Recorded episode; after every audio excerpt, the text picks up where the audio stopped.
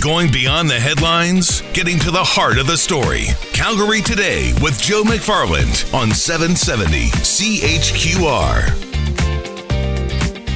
Good Tuesday afternoon, a chilly afternoon. Thanks for spending it with me. You know what? The guest this half hour, our topic ties in with what's been going on in the world ever since Harvey Weinstein and before that, of course. But even in the news, uh, Darcy was just talking about Rona Ambrose saying that federal party, party leaders need to send a clear message that sexual misconduct will not be tolerated. We are hearing this over and over. The Me Too movement is getting louder and louder. But we have to back up a bit because, in order for any of these movements to gain momentum, you need to have people who are brave enough to come forward, who are strong enough to share their story. How do we empower not just women, predominantly women, but how do we empower people to be able to speak up? My guest this half hour believes it starts from a really early age. Alyson Schafer, parenting expert, joins us today. Hello, Alyson. Hello. We are hearing it, you know, ever since Harvey Weinstein, but even before that, and more so since, we hear of people saying that they've got to come forward to say that something happened to them that they didn't think was right. It's taken many years for them to gain the courage to share the story. You believe we've got to start instilling this in children at a very young age. Exactly.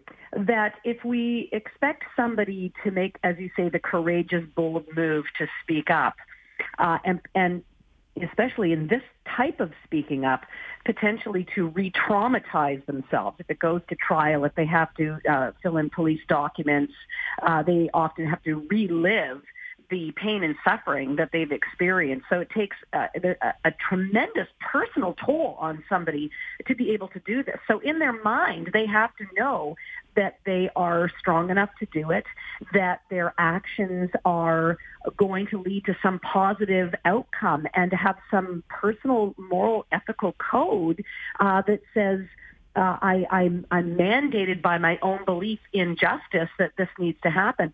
And those those outlooks, those attitudes, those beliefs are ingrained in our children at a very young age. It's really in those early formative years that we give our kids a sense of agency and control and self-esteem to be able to handle progressively bigger challenges in life and even ones that are as traumatic as sexual assault, abuse, uh, you know, misconduct of power. And you're right. I mean, we're talking about that now, the sexual harassment allegations, but this goes much broader to be able to give our children a voice to be able to speak up for themselves. I love the fact that you said they have to feel strong enough to do it because I think whether it be in the case of sexual harassment or anything, you've got to be strong enough in yourself because right when you share a story, you know there's going to be people who are critical of what you're saying. And so in the end, you've got to believe in yourself. Exactly. And, you know, we have to remember the stories of, you know, people that um, hid the Jewish population during the Holocaust or the lone man who stood in front of the tanks in Tiananmen Square. There's been many times in history where people have said, I need to do what is right regardless of what the rest of the crowd uh, is doing. Um, and we're challenged to ask ourselves, would I, would I have that inner strength? Um, given given the repercussions that could happen to me.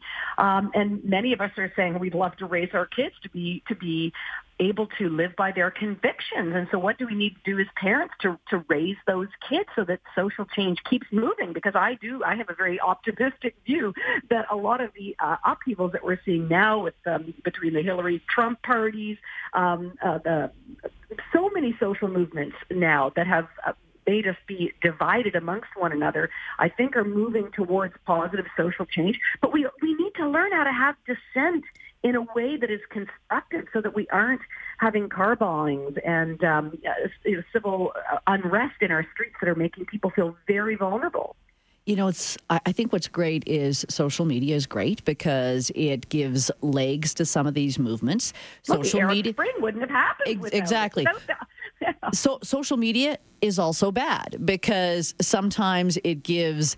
Uh, it's not a conversation people are having. You're not always hearing uh, both sides. It's almost an echo chamber. So we've really got to watch even how we use social media when it comes to giving our young people what they think is their voice. Yeah, exactly. Exactly. And again, this is where parenting comes in. Um, that we have to really put this on the agenda of things that we need to cover off with our kids. So even just the smallest things that parents might not have connected the dots if we didn't bring it to their attention. But let's just say something small like a tickle fight. It sounds so innocent. How many people haven't enjoyed having a little kid and having a tickle fight? But when they start screaming, no, no, stop, they might still be laughing because the body does produce a laugh reflex. But the fact that they're saying no and you're overriding it, I've had many adults in therapy telling me terrible stories of feeling trapped, feeling uh, that they were powerless, that they couldn't get away, that no one listened to them. Um, and this is horrifying. These can be horrifying early childhood recollections that, that stay in, ensconced in, in their memories.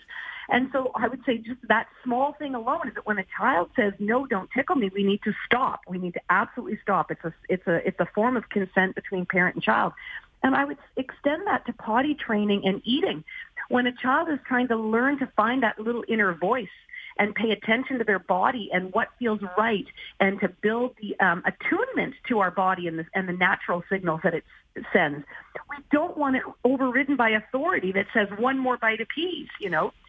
Yeah. Oh wow. Just you know, you you got me flashing back to raising my kids as well. So I'm thinking, oh, okay, where did I go wrong again? Well, but we don't we don't think of it if no. someone doesn't. You know, why it wouldn't cross our mind because of course we come with a tradition of, of of repeating how we were parent, and unless we step back and sort of look at it through this new framework, why would we put those two thoughts together? Yeah. But in fact, we do want kids to have a sense of agency over their bodies, over that small inner voice, and it starts at those early ages with those small pieces of age appropriate control over themselves.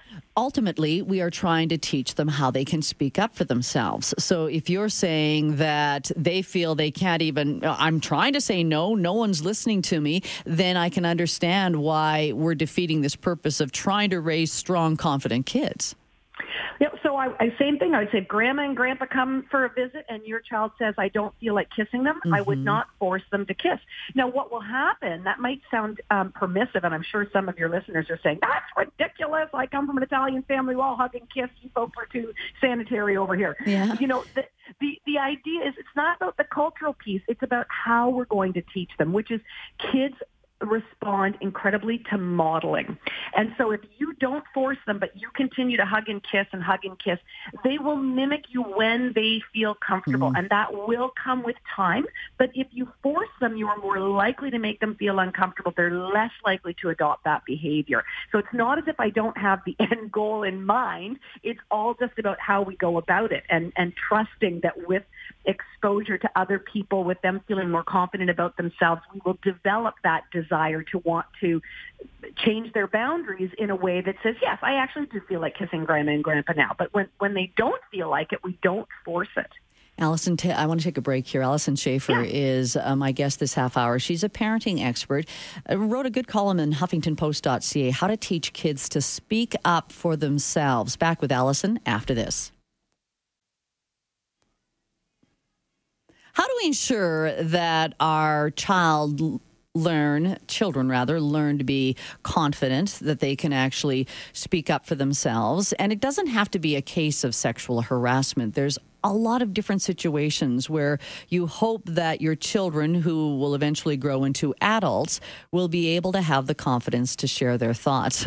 Alyson Schafer is a parenting expert. She joins me. Um, a number of texts disagreeing, Alyson, but one here I've got to just correct the, the listener saying um, Kids learn from parents, not from themselves. But Alyson, you just said that, that especially when it comes to the situation where maybe the child doesn't want to kiss grandma, if you model and show that everything's okay, eventually the child decides for themselves that it's okay to kiss grandma.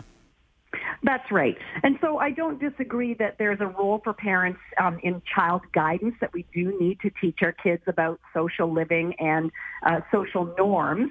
But as I'm saying around body body boundary issues, the way that we teach them is with time and exposure and comfortability and modeling your internal thermostat around how you feel about touching others and being touched by others will change over time. And we move towards socializing around hugging and kissing. And different, lots, you know, there's many affectionate, touchy-feely people, and there's other people that have bigger boundary issues, and they're just not into that. And yeah. you don't know who your child is going to be, uh, you know, on the spectrum of those ranges of normal humanity. When we speak of children, and I, I, don't want to make this a gender issue, but do we culturally have an expectation that girls will be quiet and polite and boys will be louder and boisterous? We do still have cultural biases around gender. There's no doubt about it. I think we are opening our eyes to that more now than we have in the past.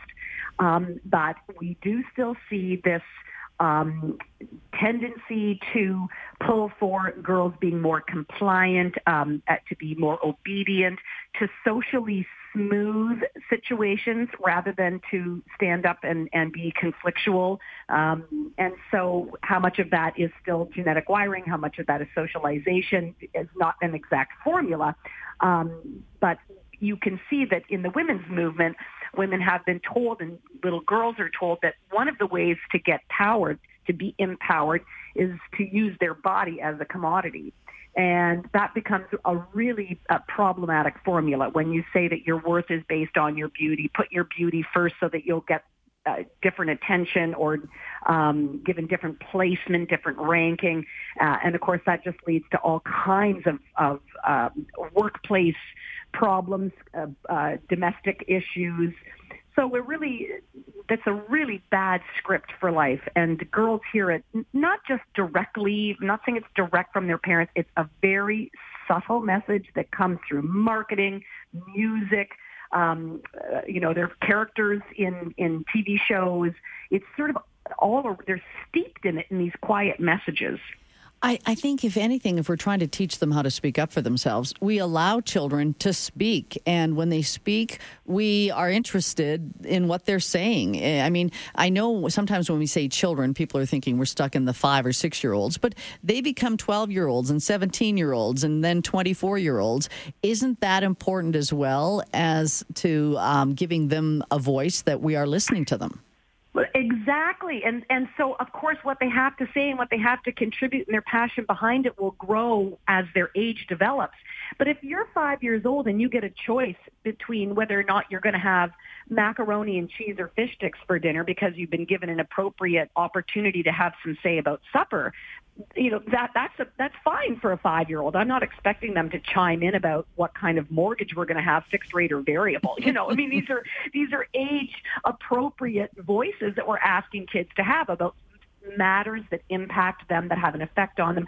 And when they feel that, oh, I can make a contribution, my voice means something, um, they will start to contribute different ideas to the family. What should we do on the weekend? Or how should we handle all the mess in the front hall? Or we always seem to be late for school in the morning. How could we do that better?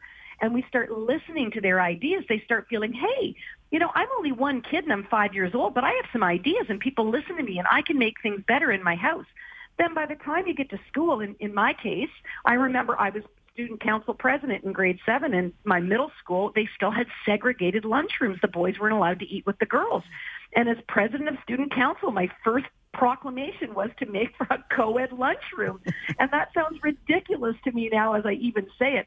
But the point is, I believed in in that I had been listened to as a child, so of course I could make political change in in the school, and I did. And my brothers helped eliminate the uh, Bible readings in uh, public schools when they were in high school. They were social activists, and we were on um, W5 and. you know interviewed so if you if your parents have shown you how to have a voice in a way that is respectful how to have respectful respectful activism um, it, it, will just continue to grow. You know, so I think we do start in the home with simple things, simple problem solving in the home, saying your opinion matters and makes a difference to the family unit. No, I, I just worry. Worry. I've got listeners probably who are saying the way you're laying this out, Alyson, is the kids are ruling the roost here. And where's the authoritarian? What about the discipline? I, I don't want this message to be mixed in with that. I think these are two separate things. Thank you. I'm so glad, Angela. It's the number one confusion in this message that so I'm so glad that you put light to it. What we're talking about is being in mutually respectful relationships and having res, res, having a respectful voice in the family, an age appropriate voice in the family, which means we're moving out of being in a slave tyrant dichotomy. So um, that does not mean that parent is no longer in a position of ruling the family. You are a leader of the family, and there's decisions that you need to make. There are rules and limits and boundaries that you have to establish. But what we're asking is to to to do that in a respectful way that gives some voice to kids. So it's fine to talk about tuck-ins, and they may they say I'd like to go to bed at 11 o'clock at night, you can say, "I'm sorry, that's an unreasonable bedtime." Mm-hmm. Yes. so, so we can talk about tuck-ins. About you know, would you like to read uh, three or four stories before bedtime? If you'd like to read four stories, we need to start five minutes earlier. So there's ways that parents can still take leadership. Uh, you know, I, it's fine to say we still need to eat you know vegetables and fruits and vegetables, but you can pick which of the two vegetables you'd like for dinner. So there's ways to give voice and still maintain your position of leadership in the family. And and it, you know it's it's nuanced, but it's very different than saying kids are now going to rule the household and parents are now um, uh, being pushed around by their kids, which is exactly what we have seen more of in this day and age. But that just means the, the, the, the child is now a tyrant and the parent is being a slave to their yeah. tyranny. And that's not respectful either. So this is about appropriately shared power based on age, based on roles. And as you say, especially when it comes to the family, you know, I, I, wanted to go back to this. Even when you talk about a child having an idea, I think a lot has been lost with uh, the lack of family dinners.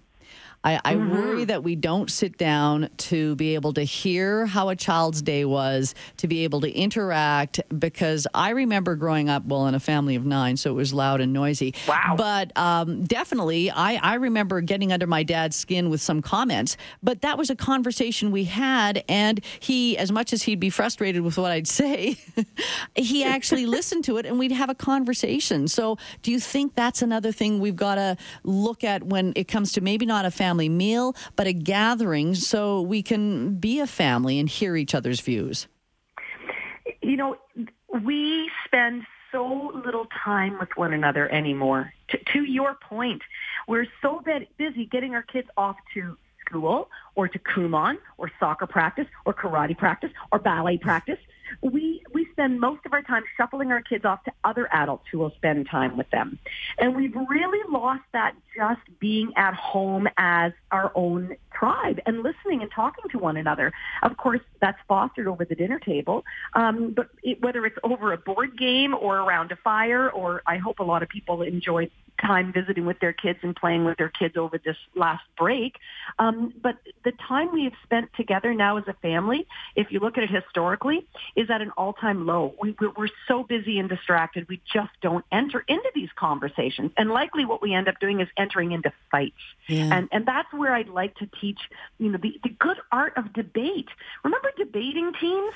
Remember how you you know you'd pick a side and you would have to like be witty and smart in your arguments and you may actually sway people to your opinion. And now we just fight and this is not helpful. We we really need to to learn to listen to to be open minded and curious enough about how somebody else sees the world. And isn't that really what empathy is all about? We're always talking about bullying and kids and how they need to have more empathy and and and yet as parents, do we try to get inside the world of our kids? Do we try to understand why Minecraft is so compelling and as opposed to saying you're not playing it? Yeah, that's right. right. Get I don't like. Yeah. yeah. No, I, Alyson, you've touched on lots here. Uh, always appreciate talking to you. Thanks so much. Thanks, Angela. Alyson Schafer, she is a parenting expert. Someone says, You grew up in a family of nine? No wonder you're so bizarre. You are right about that, Gordy. And my topic in the next half hour is even more bizarre. We've got news coming up next.